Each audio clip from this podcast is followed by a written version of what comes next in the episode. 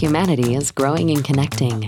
Tomorrow's world needs more energy from more places. But to find our net zero future, we must overcome the natural constraints of many new energy sources. This is the Energy Transition Solutions Podcast, where we look at the energy challenges of modern life and the innovators finding solutions. Join us for a low carbon, high energy conversation with your host, Joe Batir. This views of the host are his own and should not be viewed as those of any business, corporation, or government entity.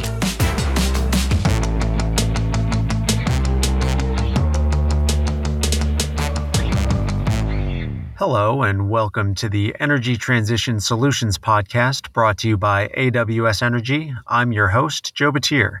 This is the show where we bring you low carbon, high energy stories from the people solving the energy challenges of modern life.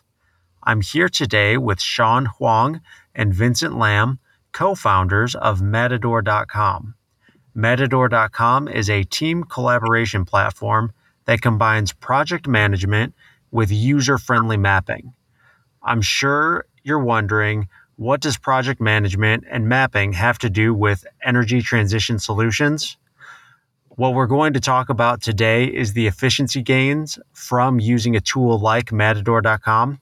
And I'm going to try and make the case that this type of tool will be the future of on site work for oil and gas, for wind farms, and really anywhere with physical equipment that will need maintenance. So, Sean, Vincent, I'm very excited to have you on the show. Thank you for joining me today. If you would please share with me and the audience your your backgrounds and introduce us to matidor.com. Thanks, Joe, for uh, for inviting us. Uh, really excited to be here with uh, with you and with the audience. Yeah, so my um, my background, um, I've always been uh, in the tech world uh, since I graduated about, I would say, 20 something years ago now. Um, have always been in passion with technology development, software writing code, and all these things. Um, in my university here, uh, years, I actually had a, a, a small consulting business uh, back in the days when everyone is writing websites and you know uh, helping uh, businesses to get online.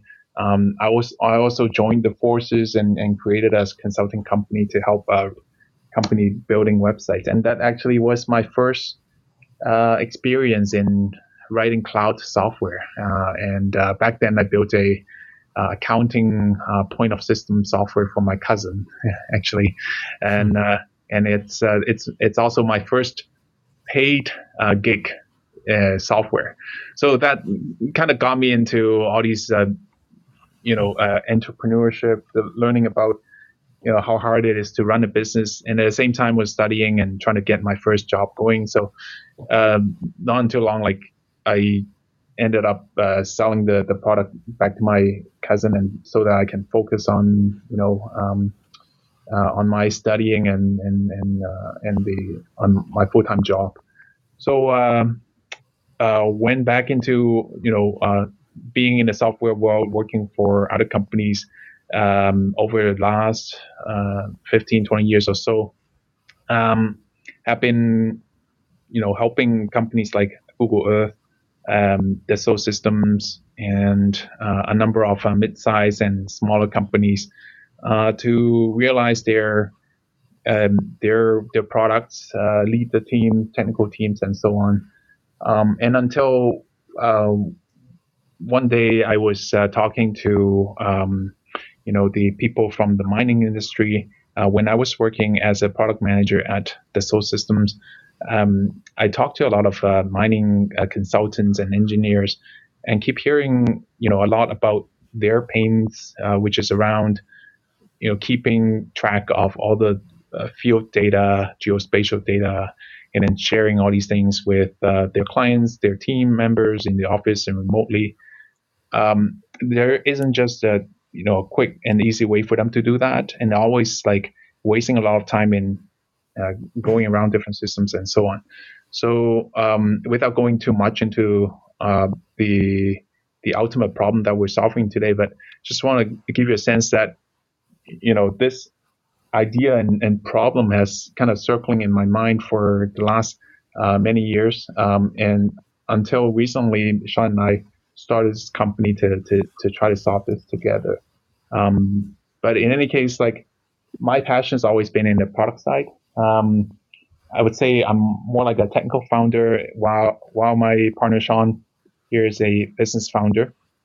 And um, yeah, so I'm gonna stop here and let it let him introduce himself as well. Yeah, yeah, no worries. So hey, Joe, uh, good to be on the show, and thanks again, uh, you know, for giving us this opportunity. So I'm the other co-founder at Matidor. So while Vincent does the product and technical development, um, I don't have that much experience like coding. Uh, I'm not a coder. so I think a lot of people always ask me, hey, do you code? Um, you know, a lot of my friends, especially around my age, when they know I run a startup as well. Um, but my background has always been in sales. Um, even though I kind of graduated with a chemistry degree a long time ago, uh, you know, I took environmental science for a little bit, like one term. Uh, that's my understanding of you know all the chemistry back in the days. But um, you know, bit about myself is I left university, took a gig at a lab um, doing quantitative analysis. Long story short, I just got tired of you know doing pipetting and doing running lab sample like day in and day out, right? Like it was getting to a point where I had to draw like uh, use Sharpie to draw on the beakers to you know start having friends, like quote unquote friends, because I don't see anybody. Like it was just not my cup of tea. Um, because I like interacting with people. I'm usually very social. So I decided to, um, I guess, get out of my comfort zone, try a gig at sales, and I picked up my first uh, career in sales, uh, working for a third party marketing firm. So um, the marketing firm is usually contracted by large telecom companies across Western Canada. So um, I was mainly doing, you know, door to door sales. So I wore a suit. I basically went to different small businesses trying to sign them up that's where I kind of spend my years building up my sales acumen, um, you know, building sales team, learning how to manage um, and kind of see end to end sales cycle for smaller deals and then working my way up towards, you know, bigger accounts. Um, but then 2016, about like six years ago now, actually, time flies, right?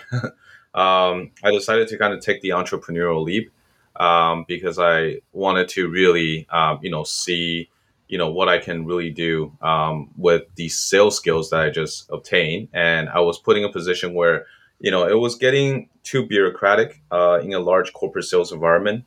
Um, so my first entrepreneur experience was doing a startup within the VR AR space. Um, so had a bit of run with that and went to Shanghai for about two years after getting accepted into a accelerator program there. Um, so I had a bit of experience, kind of cross border, um, you know, in the China ecosystem. Uh, 2018, um, you know, the VR AR space kind of got a bit saturated in China, so we were struggling to raise funding. And at the time, my previous co-founder got a bit burnt out by doing VR, so I decided to kind of take a pause. He left to work at another company.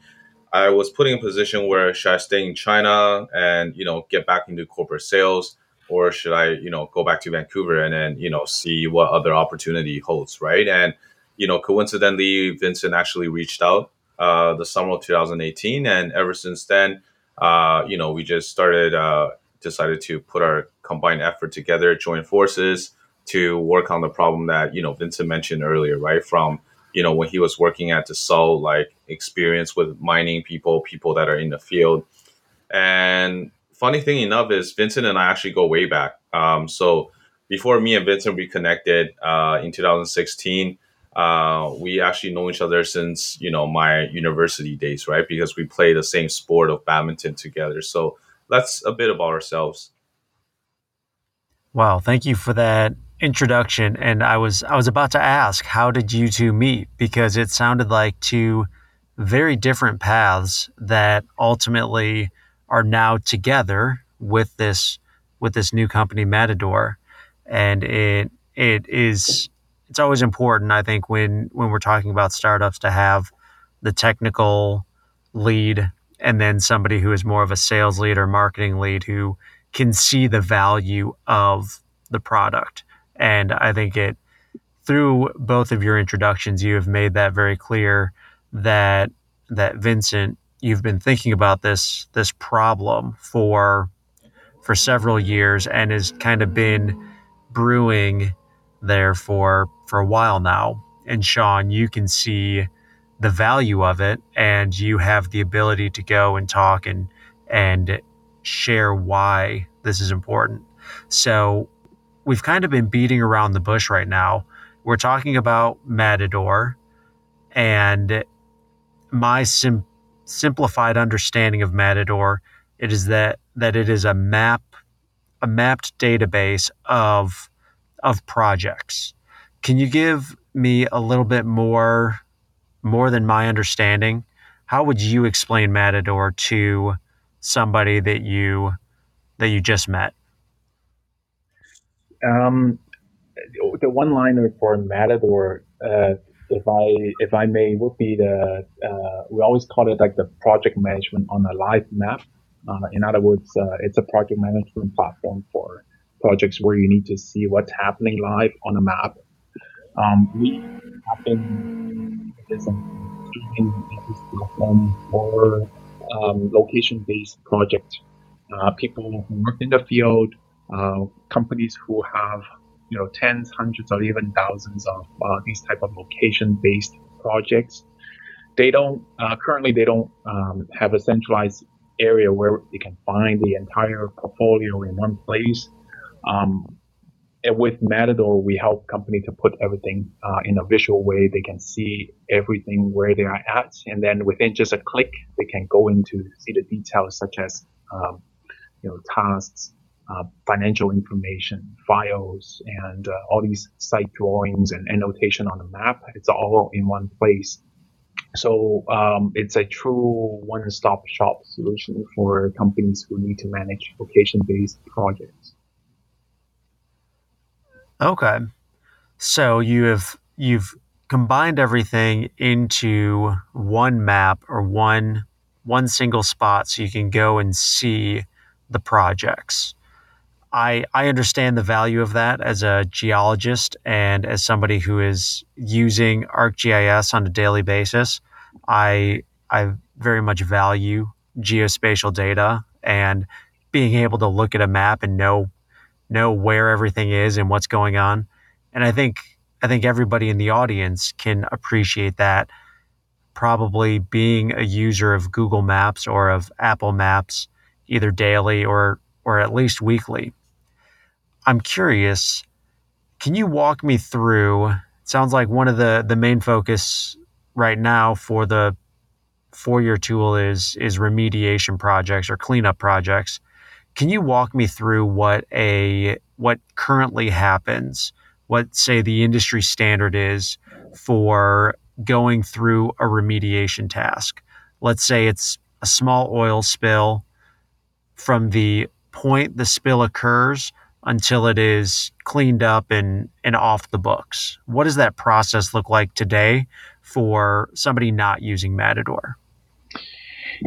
normally uh, when a site got re- uh, an incident like that got reported, uh, normally it will be coming from uh, one of the producers, you know, uh, assigning a, a consultant um, to get on, you know, uh, to to on site and do some surveying around it, initial spotting of the where the spill might be happening. Um, and then the consultant, when they're on site, they will be documenting uh, what they found, including you know taking site photos, uh, taking notes, and um, if they find anything suspicious, that they might be hiring a you know contracting team um, to dig up some boreholes, pick some pick some samples, and send it to the lab for um, for for testing. Now and then they will be coming back with some uh, initial testing results saying, hey, there are certain chemicals that is exceeding the regulatory standard uh, and the spill is spreading. There might be some features around the, the area, like a residential area or a water body nearby, that they need to act on it uh, immediately. So there is certain type of uh, situation where it's urgent uh, that needs to be communicated back to um, their client or the main team in the office immediately. So uh, so far they have been using you know uh, emails. Um, uh, you know, calling up the client to report on where things are happening. And of course, like when you're talking on the phone, it's really hard to describe where the where aspect of things. Um, you might be able to send some pictures and and uh, describe. Okay, so this is like uh, near uh, 50 meters near the water body, um, but to get an exact location and to be able to come up with the plan and discuss with the client, it's really hard uh, without a uh, utilizing the map. And of course, the other aspect of it is the all the costs and budgets and arrangement, like the scheduling uh, of team and timeline and all these things needs to happen at the same time, right? Like when you discover certain incidents, um, clients always ask, okay, so how much is it to clean it up? How quickly you can do it? You know, uh, what do you need from us? And things like that. So all those project management aspect needs to be planned out as well while um, the communication continues to happen. So right now they have been using uh, people have been using spreadsheets to keep track of um, the the data log, um, using separate maps or ArcGIS systems.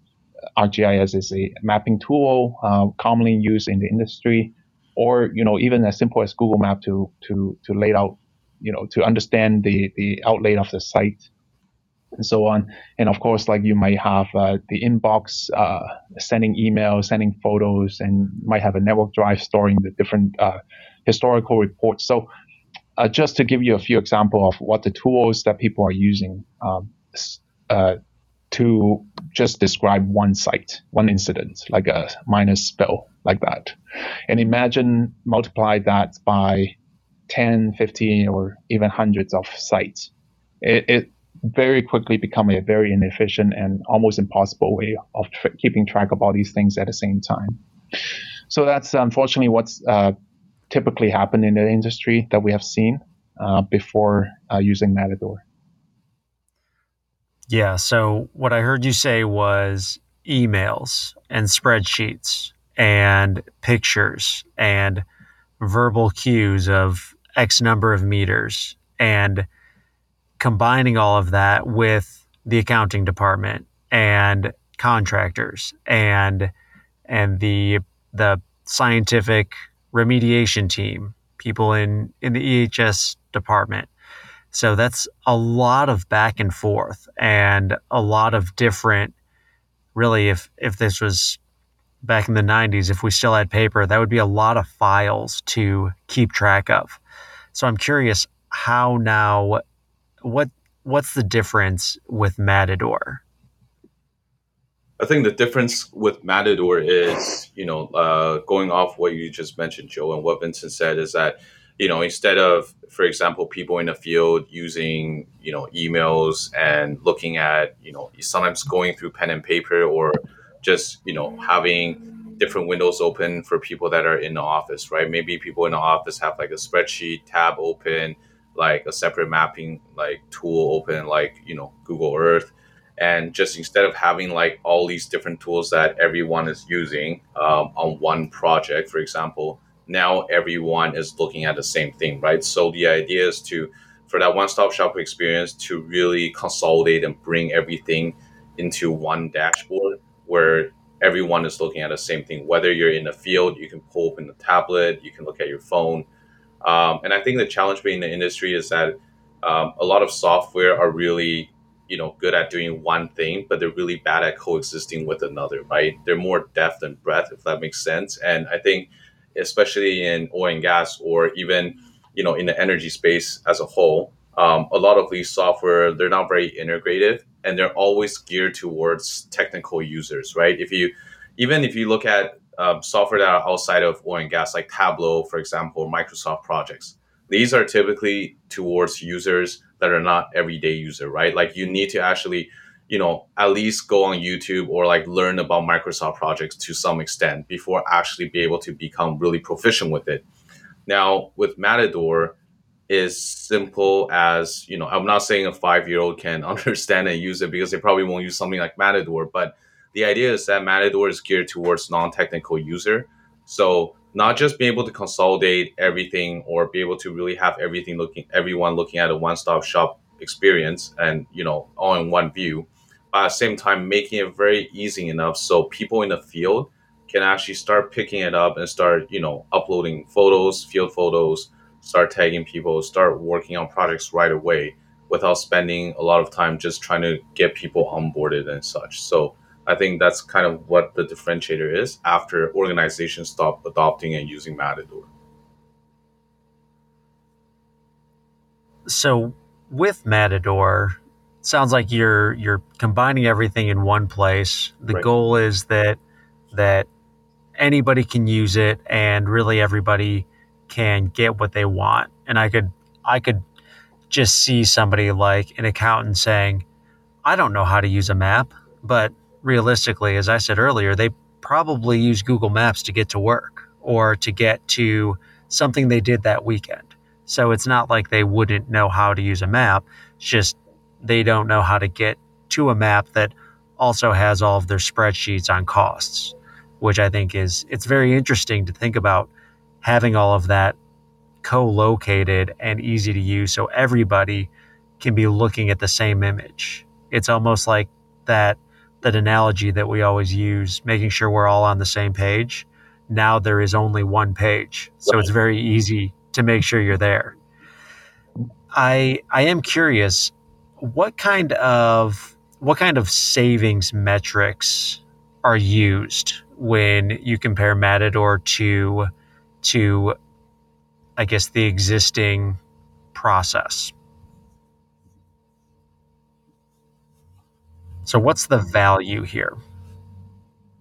Yeah, so uh, in terms of the um, you know intangibles uh, i'll let sean talk about the, the tangible values. In terms of the intangible values there are lots. Um, you know um, most of the time you know company are just dealing on a project per project by project basis especially consulting firms. Um, you know their their their core business is to serve the customer and then maximizing you know their their their services and billable hours and all these good stuff, um, which is pretty common in, in, in the service world. Um, and many, unfortunately, many of these companies are not really uh, leveraging the value of keeping track of the historical data. For example, when the when the customer finished paying off, uh, you know, a, a big project, then they move on to the next one, and and so on. There really isn't a database of historical work that they can pull up and uh, for you know uh, employee training purposes or for uh, reusing some of the existing uh, uh, data that they can that they can later on save cost from having to buy it again, for example.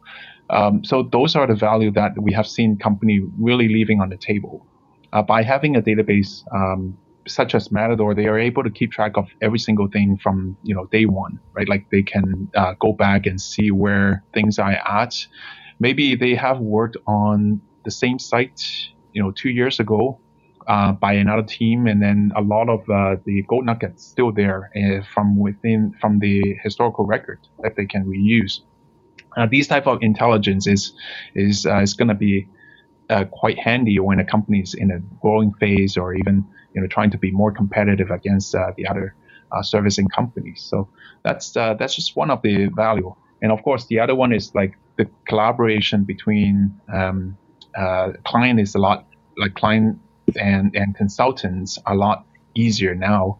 So rather than having to uh, generate reports and, and PDF files uh, over and over again every every week, which cost them a lot of administrative time and money, um, they could easily invite the other party to come in to see things in a real-time basis, uh, which is a lot easier for uh, uh, and, and, a lot transparent, more transparent uh, to to work with uh, other other um, teams. And we have seen quite a bit of a saving in terms of uh, efficiency, like time saving in terms of efficiency. There, um, I, am sure that Sean can tell you a little bit more about the the yep. actual numbers there. Um, but yeah, just uh, giving you some sense of what the intangibles uh, values and and the uh, the efficiency that we can bring.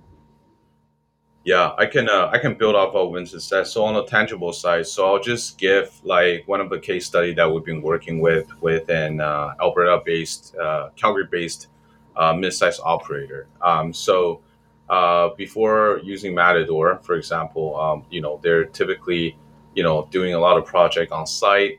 Um, and after using Matidor, you know, we've actually did an estimation. So in total, uh, we saved them about, you know, 270 to 300 hours of billable hours each month just on data retrieval, right? Um, so that's basically average of 45 minutes per person per day for a 12 person team. Um, and that's billable hours saved uh, for just one department alone, right, on the environmental cleanup side. And if we actually extrapolate that, that can equate to thousands of hours between you know multiple departments that are billable hours saved uh, from just you know time wasted on you know trying to access information from data silos um, and you know unnecessary back and forth communication right as an example. Yeah that is that's significant. 200 to 300 billable hours and that is that is per project or was that for a period of time? For each month on average each month and that's for uh, that's that's for one department right? Um, so for a 12 person team so you're saving about 300 270 to 300 hours uh, for a 12 person team. So typically, what we have seen is we usually target one department within an oil and gas company, for example, right? Or you know, through consultants, we're able to actually get into more departments within an oil and gas, um, you know, operator. And what we have seen is, you know, typically for one department, we can save that much, you know, um, hours uh, between 12 person to a 20 person team. But typically, there's multiple departments across, you know, different different uh, different verticals um, inside inside the same company, right? So, yeah.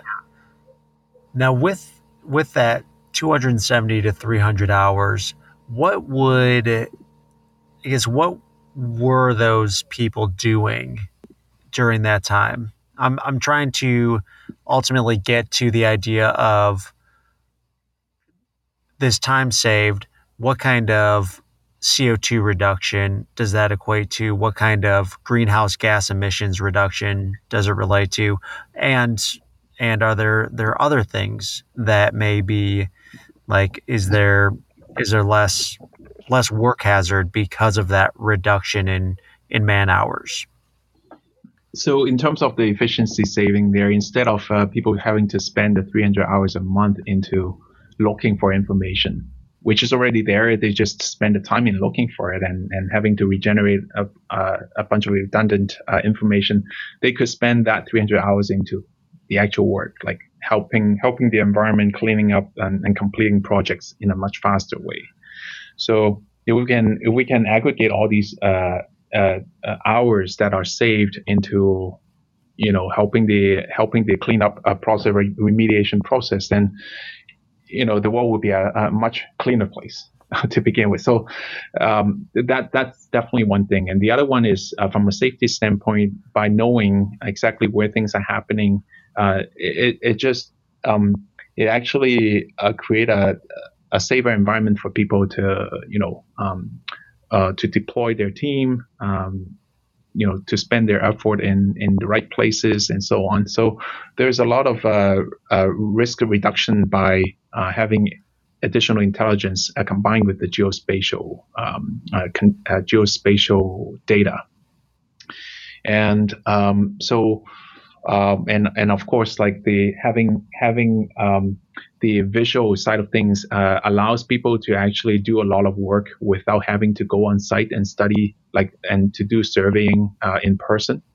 Um, many of the data that we are uh, uh data partners that we're integrating with, they provide uh, very insightful um, layering, like the uh, you know the gas emission, GHG gas emission, the the um, where the infrastructure are um, and what's the latest, uh, you know, incidents, uh, events, and all these things that could be very helpful for uh, environmental consultants to get a basic understanding of the site before going there. When you think about it, like if they can save all this time and you know uh, being able to remotely study or survey the, the, the, site without going there, we're saving a lot of uh, uh, unnecessary travel cost and also the pollution as well from the CO2 emission from the vehicle. So um, all these things are are um, are a result of having a visual uh, and efficient platform like Matidor. Um, and um, yeah, so uh, Sean, do you have anything to add there?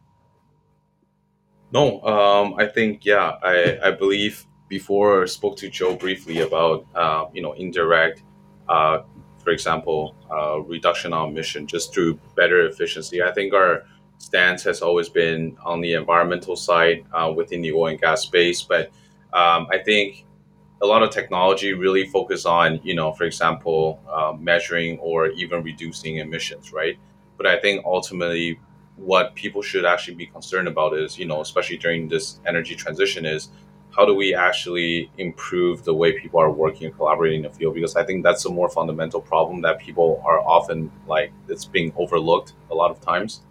Um, so just going back to what Vincent mentioned is I think be able to visualize your projects from afar rather than having to actually drive a truck or drive a vehicle or you know for example actually travel to site saves a lot of you know potential emissions, right, from just going out to the field and just be able to save a lot of time and unnecessary um, work that's, you know, at times might be detrimental to a company's, um, you know, financials, right? Uh, depending on how much budget they have within the year. Um, and a lot of these stuff that people don't actually think about is if I actually implement new technologies in the field, it actually might be more costly for me as an organization, even though I want to care about emissions as a as, as an issue. But I think in reality, people should tend to focus on how do I actually streamline or focus on uh, improving efficiency before even heading to the field. So that way, action I can actually um, stop the problem, so to say, right before I even step out of my office. If that makes sense. Yeah, that makes a lot of sense. One thing that that Vincent you mentioned that I I want to circle back to is you made the the comparison or the idea of being able to accumulate all of those billable hours that you're saving and being able to apply those to cleanup projects. These now are cleanup projects that you weren't able to reach before because before you you're still using all those hours. Are there any examples from any of your clients of increase in number of projects that they're able to accomplish using using your software? Yeah, so uh, one of our earlier clients, uh, Rife Resources, which is uh, a uh, multidiscipline oil and gas producer based in Calgary, um, they have interest in about, I believe, uh, 18,000 uh, oil and gas wells in North America. Um, this year, like I mean, the EHS department, the, the environmental department, was being uh, budgeted and tasked to you know look at a portfolio of close to 800 projects, I believe. Um, remediation, like of different stages, remediation, reclamation, or even like the phase ones. Uh, before Matidor, when we talked to them, they are um, out of the 800, uh, they are managing about 100 to 151 uh, uh, active ones. So, um, meaning that these active ones are actually um, they are dispatching their vendors and consultants to actually do the work, the cleanup work or the surveying work, whereas the the rest of it is kind of sitting idle in the background, uh, waiting for the right moment and the right ROI to come, um, and the right budget to come to start uh, working on it. So that um, out again out of the 800 uh, projects there they have been working on about 100 to 150 a year. Now after uh, using matidor for a year and a half uh, we started seeing them increasing the number gradually. Now they're at 500 uh, active you know uh, out of the 800 portfolio projects that they are uh, managing. So from there we're seeing already like over three times as much as as uh, cleanup projects being um, activated over a year uh, after using Matidor. And when we dig deeper, uh, most of the con- uh, attribution comes from the fact that they are collaborating a lot faster now and, more efficient with their vendors, and so they can actually dispatch more and more projects to their uh, consultants through Matidor. uh, rather than using the old way of you know going through the files and reporting and all these things. Um, and and same same thing like their consultants can report uh, or update their information a lot quicker inside Matidor without having to spend extra time in reporting for for Rife. Um, so that's a, just one of the many examples that we have seen. You know that company are using technology to improve the efficiency and bring and increasing the number of cleanup projects um, as you have dis- uh, as we have discussed. That is that's really exciting to hear that much of an improvement on the number of cleanup projects that that a company can can work on. I think a 3x increase in anywhere in our lives would be impressive. And I think it is it is that much more important when we're talking about cleaning up the environment. So I've just out of curiosity. So I think we we've seen how how this map-based project management improves and accelerates the ability for teams to work together. And most of this has been in remediation and oil and gas. How do you see this being applied within, say, a wind farm or something that is that is more renewable energy focused? Uh, I can speak to that. So um, last summer we were down for OTC NAPE, uh, you know, back to back, and um, you know, to be honest, renewables is a very uh, it's a newer field for us. Uh, before we talked to some offshore wind uh, companies uh, and as well as looking at some solar grid applications, but none of it really stuck. Uh, we were kind of just looking at renewables as an industry potentially that we can branch off into. And what was interesting through OTC NAPE was we were talking to a renewables company, um, and they have you know over ten thousand acres of different properties, right, from wind farms, solar farms, uh, to other renewables project around the world. And I think the difference between oil and gas and renewables is that oil and gas is very set in their ways. Um, in terms of if you look at the bigger companies like the Exxons, the Suncors, the Chevrons, they have their way of doing things. Same with um, you know the software that they're implementing uh, on their projects. Whereas for renewable companies, they're newer, so they really I wouldn't use the word disorganized. I know it's not a good word, but they're less set in their ways to have projects um, that are being managed by not just them internally, but as well as dealing with, you know, their vendors, right? And we've seen incidents where, ins- like instances where I was talking to, I remember a fellow, um, you know, he's a land acquisition manager from one of a renewables company.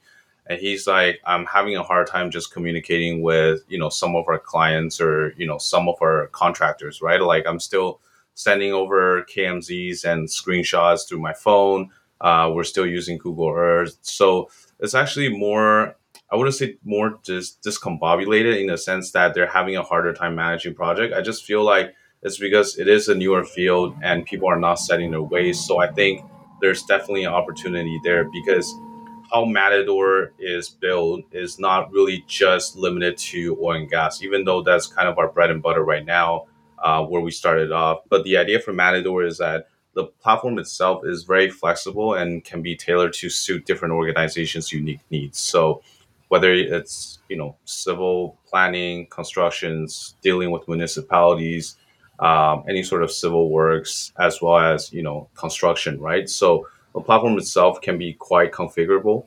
Um, and I think for renewables, there's definitely uh, a potential market there. So we've been kind of dabbling around, um, but we, to be honest, at this point, it's still very new for us. Um, as I'm sure renewables is a newer topic for a lot of folks out there. But yeah, I definitely see an opportunity down that road, uh, especially this year coming up. Yeah, and I think the way that you explain it, being a map based project management software, when we think about any real project, you go through the land acquisition phase mm-hmm. and then the planning and permitting phase and then ultimately some type of construction and i guess the you could call that the work phase where you're actually doing what the work is whether it's cleaning up a spill or building a house there's that work phase, and then there's kind of the final getting all the the checks off from whoever's regulating that, Right. and then the final finish up phase. So it's it is very very simple to if you if you go high level and think about it as the project, not necessarily which not necessarily a cleanup or a house build or a well being drilled. It it's just steps it, to go from idea to completion. Yep. Exactly. So I've got a another idea that as you were talking, I'd like to throw out there to you two. And and before when we talked on the phone, Sean, this this thing just kept coming up in my mind. Mhm. So you have this map and you have these work tasks on it. This is kind of what we've been talking about. Mhm. And these tasks for what what you have now, you set a task and then somebody goes to the site, cleans it, and says it's complete. Right. As you were talking, I was thinking about something like what if I wanted to order food tonight or what if I needed to get a ride to the airport? What is what is Uber? It's a map with work tasks on it, that task being picking something up and dropping it off. So I don't know if anybody has ever made this comparison, but I to me, you have essentially built the Uber of remediation or project management work, a kind of gig economy style application that companies are now using for that. Yeah, I That's think. an- Oh, sorry. Go ahead, Vince.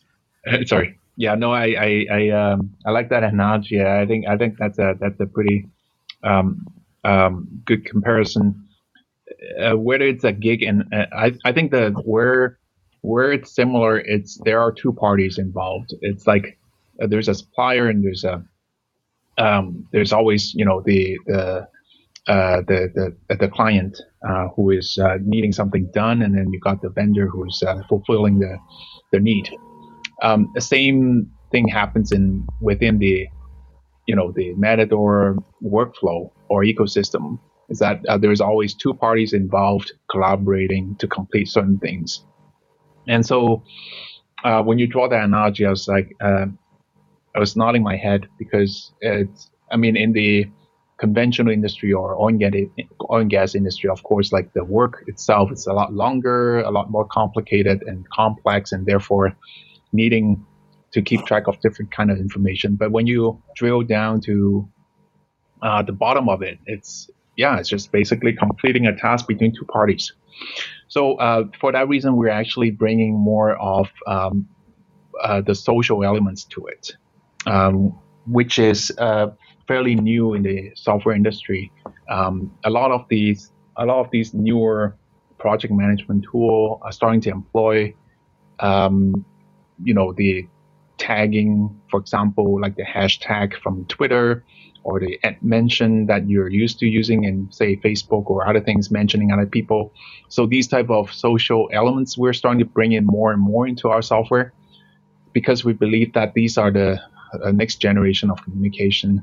Um, uh, they and and they can actually foster and have we have seen how people are using those uh, simple techniques to foster their communication and encourage uh, more um, you know faster responses to you know uh, uh, to to things. And so um, with matidor we're actually bringing uh, even further bringing it to even further allowing people to actually tag locations along with other things. So for example uh, if you wanted to place you want to let the team know hey uh, please uh, survey this area you can as simple as like draw on a certain area on using Matidor on a map, and then tag the team and tag the area in the same comment, saying, "Hey, uh, team, can you please take a look at survey area one two three, which I which I just drew on the map with a tag on it, so that they can actually click on it and see exactly where the area one two three is that I mentioned, right? And then uh, I can even tag other things like, uh, please up, uh, please update the budget you know after you have done the work and then i can tag the budget on it so um, that is actually a very popular feature that we uh, that we recently deployed, and and people have been using it um, a lot. And I think with the newer generation and the newer way of doing things, uh, and especially when uh, after COVID hit, people are more prone to using these type of social media techniques. I think that that's uh, the way to go for newer type of application, especially the collaborative applications. Yeah, that's that's really cool that you're bringing that in and you're seeing that that collaborative and the the social aspect ultimately making work maybe even more enjoyable and quicker response times and and becoming a a a quicker job to get done. So you mentioned that most of this, well, really all of this is between a company and a client at this time. So I see two two big ideas as we talk about going towards decarbonization. One thing that you also mentioned earlier, the idea of traveling to a job site. That is ultimately a CO2 footprint and that is a a carbon intensity that is being given to whatever that product is. And I could see as we as we go down that net zero path, companies will start to centralize their resources and their assets so that they could reduce their carbon intensity. We already see that with some of the major oil and gas operators selling off certain certain acreages because they are too carbon intense compared to other resources they have. So there's there's that. And something like using an app or using Matidor, you could essentially reduce the amount of carbon intensity. You could reduce the amount of travel you have to make. And I think the the second aspect of that is well, you still have somebody who has to go to the field, but what you've done is you've you've made it so people can communicate online through this app or through matidor.com so that the field workers could be located in the field and and take care of the field and never ne- necessarily have to go to a centralized office. So so what I'm thinking is instead of a company having, say, a field office in the Bakken or the DJ Basin or the Midland Basin, instead, that localized community who already lives there could train workers to do whatever the field operations are and and then those trained workers could service all of the wells or service all of the infrastructure needed.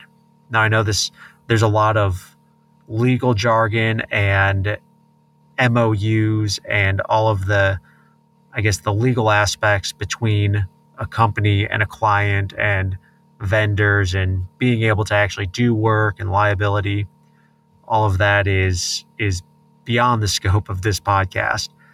But I could see how, how something like Matidor could start paving the way in a more gig style economy to further decarbonize really all of industry by creating local hubs of workers and having jobs just kind of given to them through Matidor.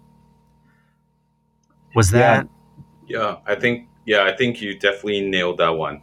Um, so I think with Matidor, ultimately it becomes the fact that it's uh, I, I'm, it might be a bad analogy, Vince, but you know, instead of before, a lot of people would, you know, uh, before online shopping, people have to browsing stores for a long time, right? Before like they decide, okay, whether or not I want to buy because like they have like that's what they're accustomed to, and you know, through online shopping, people can now like you know already browse beforehand what they wanted to buy. Like the only reason why they would go to a mall or store is because they still want to see it in person to make decision, right? And so the analogy with Matidor comes in is that people going to the field is after they made a decision to do something, not going there to actually, you know, sit there and waste a lot of time, you know, like find, finding out, you know, where I should go next, where should I monitor. Everything is more precise, right? So when I'm actually going out to the field, I have an intent to finish whatever I'm going out there to do rather than going out there and kind of just, you know, kind of like flying around in the dark, right? If that makes sense. Yeah, yeah, that makes sense. Vincent, did you have something to say on that? No, um, uh, no, I, I, I, agree with Sean. I think I think you nailed uh, you nailed that one as well. Uh, we have uh, recently seen. Um, I haven't seen the actual app, but uh, we have seen some uh, use cases where you know taking photos of certain um, areas just to report the damages um, instead of dispatch instead of having to dispatch a team and travel you know for two hours to a certain location uh, they put out a bounty basically right? The company put out a bounty saying hey uh, for anyone close by um, please take a snapshot of the of the air, this area and then they give certain instruction and and get people to submit their photos and for the accepted photos they get paid so that's kind of go go towards the, the the same idea the gig economy idea is that there are certain uh, well are certainly um, uh, parts of the uh, activities that require professional training to do, to to judge and and, and uh, to certify. But there are also um, many of these activities that are that could be done by anyone, basically, right? With uh, with a camera or or with a phone uh, that can report on certain things while they are there. So how can we leverage the efficiency and and the people there while creating um, opportunity for people to make some extra money there and, and for for companies to save costs. I think that's uh, certainly an area that we can continue exploring. Um, and by having a uh, you know um, a platform that facilitates the uh, the parties from both both sides of the world uh, is the first is definitely the first step. Yep. Yeah, I like that. And that sounds like a, a really cool app, whatever that is that has that bounty for taking pictures. With that, I want to transition into the final questions. So I want both of you to answer these, and whoever wants to jump in first. The first question is What's the most important book you've read?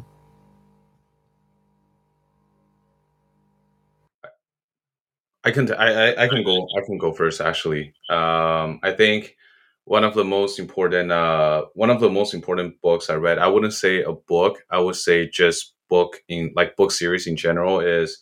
Um, I think Jeb Blount uh, is you know like Jeb Blount from Sales Gravy. Like he has been a sales leader for a large majority of his life. And I think it's a bit more biased because I'm coming from a more sales and business background. So for me, like his books have been great. Um, you know, since Vincent and I started working together, I was lacking a bit of like enterprise sales experience, even though like back in my days I had managed some of the bigger accounts. But um, just some of his books, like Inked is a good one. It teaches you how to essentially learn how to map out different stakeholders within larger organizations, uh, develop internal champions. I think these are really useful. And I think why these books are so useful in life is because uh, when because basically everything is sales related, right? Whether you're convincing a friend to you know go to this movie, uh, whether you're you know convincing your spouse to you know go to Hawaii instead of going to Europe for vacation, right? You're always selling an idea, and I think Jeb Blount's book is really it really hits a spot because he talks about all these pathology, um, psychology related to sales and how it's kind of imbued into everything that we do on a day to day basis. So I think uh, a lot of his books have really been great for me personally, as well as on the business side as well. So yeah, it's Jeb Blount, and I think one of the best books he ever wrote was um, I think Inked is a really good one. Fanatical prospecting um, and also virtual selling is a good one as well, and sales EQ. Um, those books are just great. So I highly recommend anyone just you know if you have time you know crank up audible or you know just get it online because those are really really great if you're ever learning to you know sell build relationship or even just start a business right I like that recommendation, and I completely agree that really everything is sales, whether we're trying to get a job, we're selling ourselves, or whether we're trying to, as I, I like the analogy of trying to convince your spouse to go to Hawaii as opposed to Europe. That is everything is a matter of sales. Vincent, what about you? What's your book recommendation? Yeah, I, and um, I'm kind of like the product geek here, so I would recommend a book called Hooked. It's a yellow book by um, Nir Eyal, uh, and basically, Hooked is a um, it describes how the modern uh, products are should be built uh, in order to maximize the value for our users. Many software that we have seen, especially in the gas industry, are built in a very old-fashioned way. You know, clunky u- uh, user experience, um, hard to understand what's going on, too many features, and take you know months to learn the entire thing. Ended up like you have a gigantic product where um, you know most people are just using 10% of what they can do. Um, so this book is actually talking about you know uh, what triggers people to wanting to come back and enjoy using the product, and it goes through the four steps from trigger to action to rewarding, and then uh, finally further investment back into investment as in the time by the user going back to the product. So highly recommend for people who are um, like a a technical geek like me wanting to build something uh, and um, make a difference uh, to the world, this is the book that I would recommend. That is a interesting recommendation, and and you have hooked me on wanting to read it. So I am going to have to go find that and pick it up. The next question When will we be net zero as a society? Sean, go ahead.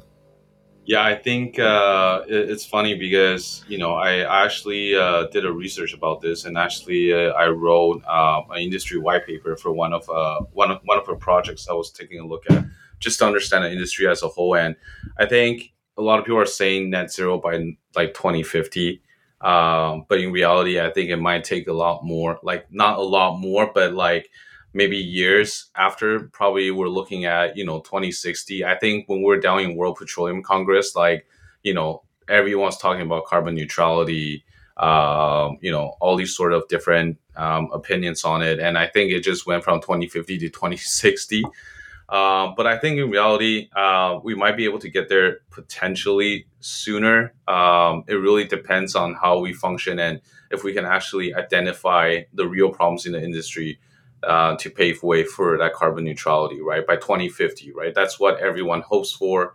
Um, but personally, I think, you know, depending on how we look at the industry problem right now, you know, with the way field work is being done, emissions, um, just standard of practices, it might take probably a couple years more. Um, and that's just, I can't really give a precise answer on that at this point. But you know, I would say somewhere close closer towards like 2060 would be a good answer on my on my end. And Vincent, what do you think? Like my my uh, ignorant opinion would be, uh, I would actually draw back to um, say a recent injury I have on my ankle. I actually twist my ankle over the weekend, and it's super painful, um, and I can't even put any weight on my ankle. Um, so at that moment, I was like, hey, like I don't want to be stuck home. I don't want to be not be able to go out and do any sport anymore for, you know, the next two three weeks. And so at that moment, I'm super enthusiastic and, and super on top of, you know, uh, resting, you know, doing doing all these treatments, putting you know uh, the the lotion on it, putting ice on it, and making sure that it heals up as quickly as possible, uh, as quickly as possible. So that actually um, works pretty well. I am able to walk a little more now, uh, when it, being able to start putting weight on it, and then the frequency of my actually uh, uh, uh care to my ankle actually dropped because now I feel better and I can at least I can walk and I started to get lazier again in terms of like uh, applying treatment to my to my ankle. I think the same idea can be applied to any problem basically when it when there's a fire burning, everyone's on top of it and, and doing everything that they can to to try to control and, and set goals to extinguish the fire. But then when it becomes like a little tiny spark or the remaining of it, people start to walk away and tend to other priorities. So I would say it's more like a long tail curve that we're dealing. And uh, my my opinion is that there will never be like a true net zero happening. Uh, when we get to a point where you know environmental issue is not a priority anymore to the world, unfortunately, or the voice is starting to die down, then people are going to shift back to you know looking at other priorities. Uh, so I think it's really important for uh, leaders and and um, parties to making sure the voice keep as to make it as urgent as possible, regardless of you know uh, how much progress we're making. Like we can't really take any credit. Look at even look at the the current COVID situation here. It's exactly the same thing. So that's my opinion on what the the net zero timeline is going to be looking like. It's going to be a long time. That is an interesting take and a an example that I've never heard given, but I think as you as you so eloquently said it, it is a it's really if if the problem is at the top of your mind, that is when you're really thinking about it. And if it's not on the top of your mind, then then ultimately you forget about it. And and that is a a serious concern when we're talking about climate change and about about carbon emissions that we may see a lot of, of really cool work, a lot of great innovation. But one thing that that I know coming from the geothermal world, there's only so much innovation that can be done in in any one phase of work. And if that innovation isn't enough to excite everybody to fund it more, then ultimately it ends up dying. And hopefully that is not what happens with the with the renewable energy boom that is that we're currently seeing and and the energy transition. So the last the last of these questions is do you have any questions for me? And I guess since there's there's two of you, you can you can both ask me a question if you want. No, not not on my end. What do you think about that um, net zero? Same questions. Like interested to hear your opinion on the on the uh, net zero, true net zero timeline there, Joe. Yeah, yeah. So net zero, I think I've got a kind of combination of of what both of you are saying, and I think that that's kind of what what I get a lot is that there are we we need to be thinking about it and we need to be tackling it. And ultimately and this is this is I'm I'm taking this directly from one of my past guests but ultimately it is going to be two generations of consistent conscious effort towards net zero and successful net zero to actually achieve net zero and the way that you the way that he thought about this was that you've got your generation that is making that conscious effort that is making the transition occur and they need to teach it to their children and they need to instill those values in their children. And if the younger generation doesn't care and doesn't doesn't accept those values then ultimately that work is lost and that work is it, it doesn't stick.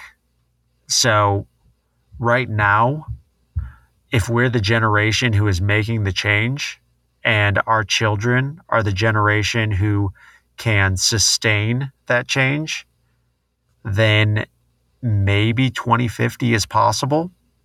But i i don't think that I don't think that there's a a strong consensus in our generation that that we need that change.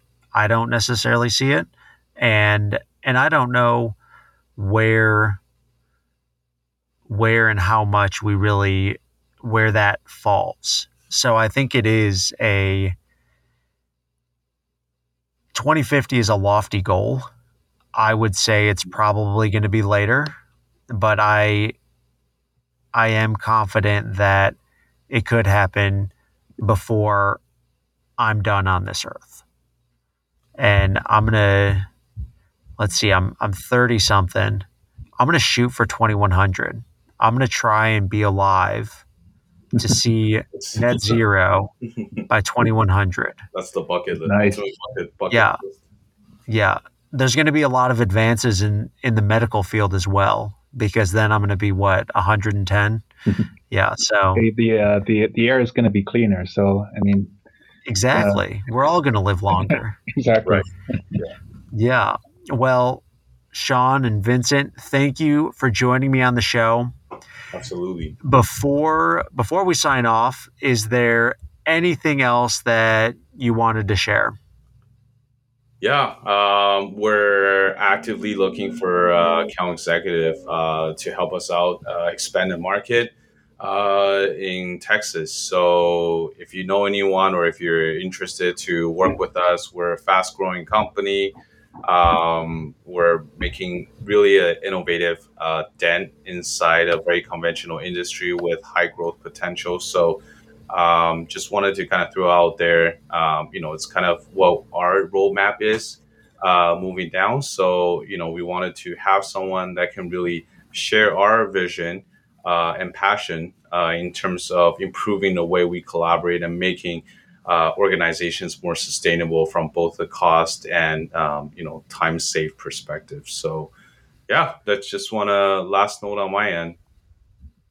Awesome. Yeah, I agree with Sean. So I think I think uh, yeah, welcoming anyone who shares our visions and uh, want to continue this journey down the um, a cleaner environment using technology. All right. Well, you heard it, folks. If if you like project management and maps and want to share that with with everybody in Texas, then reach out to Vincent and Sean. Well, thank you again for joining me on this show, and thank you everyone for joining us on this episode of the Energy Transition Solutions podcast. Please do me a favor, give me a five star rating and leave me a review. Doing those two simple actions will help these stories reach a wider audience. And if you want to hear more great stories and keep up to date with the energy industry, connect with OGGN on LinkedIn or visit oggn.com. It's a new year and a new time for a new work location. If you're in the Houston area, go try out the Cannon, mention OGGN, and they will give you a free day pass.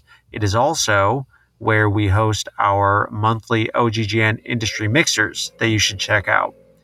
If you have any questions, comments, concerns, corrections, or have a story that you want to share, send me an email or find me on LinkedIn. And until next time, remember to keep it low carbon and high energy. Join us again next week for another low carbon, high energy story on the Energy Transition Solutions Podcast, a production of the Oil and Gas Global Network. Learn more at oggn.com.